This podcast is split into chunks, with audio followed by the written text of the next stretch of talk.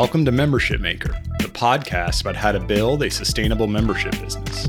I'm your host, Ward Sandler, the co founder of Memberspace. This podcast is brought to you by Memberspace, which turns any part of your existing website into members only with just a few clicks. It's available for WordPress, Squarespace, Wix, Duda, Webflow, Weebly, Notion, HubSpot, and custom HTML websites. Learn more at memberspace.com. Welcome, everyone. Today I'm talking to Ollie Bridge, the CMO at Bonjoro, an app for sending individual personalized videos to welcome and onboard new customers and clients. Ollie has extensive knowledge of startups, marketing, and sales, and today is here to talk to us about all things video marketing. Ollie, welcome to the Membership Maker podcast. We're delighted to have you. Hey, Ward. Yeah, good to uh, talk to you again. Excited to share some more stuff about video today.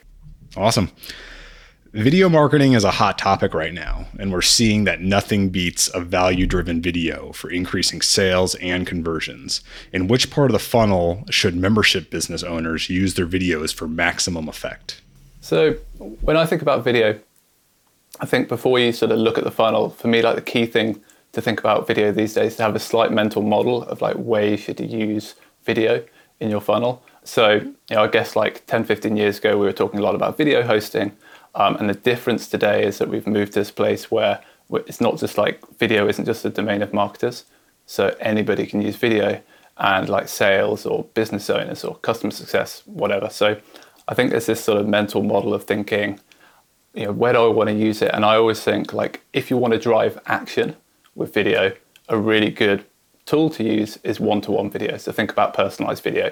If you're thinking around education, you know, think about like lean on like screen recordings, like pre-recorded stuff, video hosting, you know, creating landing pages with video on. So I try and split it up a little bit into the driving action stuff, personal, and then the, the education stuff. But in terms of like then where you fit that into your funnel, like a, a simple way to think about it for me is, and, and really where we specialize and where I sort of have most of my knowledge is like conversion, retention pieces, and then growth as well.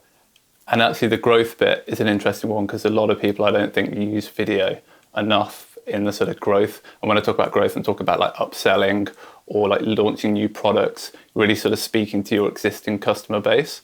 So, you know, I would start at like the top of that funnel, which is like the conversion piece. So really, you know, if you've got any sort of inbound funnel that you've created, and I'm sure like all listeners here will have some sort of inbound funnel. Inbound funnel is a really great place to use video and to use personal video. So, you know, as a very quick example, like a bread and butter piece is someone downloads a lead magnet of yours and you want to create an instant connection with that person.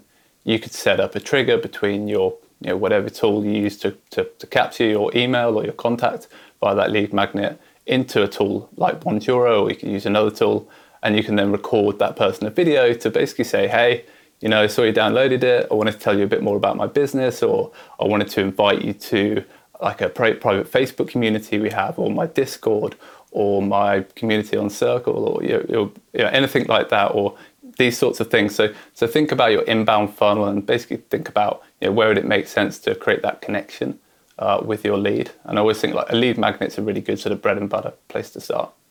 Yeah, so I think that makes a lot of sense and I think a lot of people would agree, like, yeah, I got a, a personal video from the CEO or even just someone in support, it just feels different than getting like a, an email, right? We, we all get emails. We don't all get personal videos from software companies, especially, or, you know, digital companies.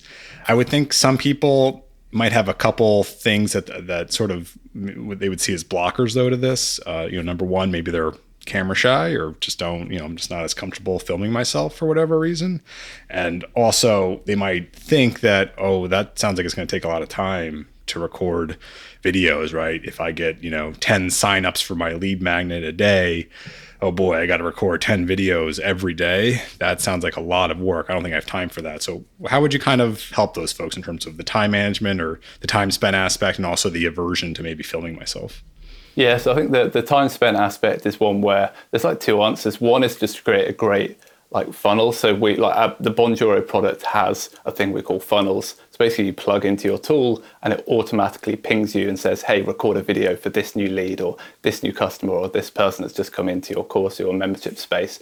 So that's really easy. And then all you need to do is get your phone out or be on your web app and record a quick video, and you can create templates for your video landing pages. So all of that stuff can be pretty quick once you've got your process down once. I'd also say as well, like think about the uplift so don't focus on the amount of time it's going to take you. Think about the uplift from the thing that you're doing. So your customer, think about how they're going to feel when they get, say, for example, a personalized video from you when no other company is doing that. I, I guess like a, a, great way to imagine it is to imagine their inbox. And you know, think of their inbox with like 100 messages in there, a bunch unread, some read, and all of them sort of feeling quite marketingy in style.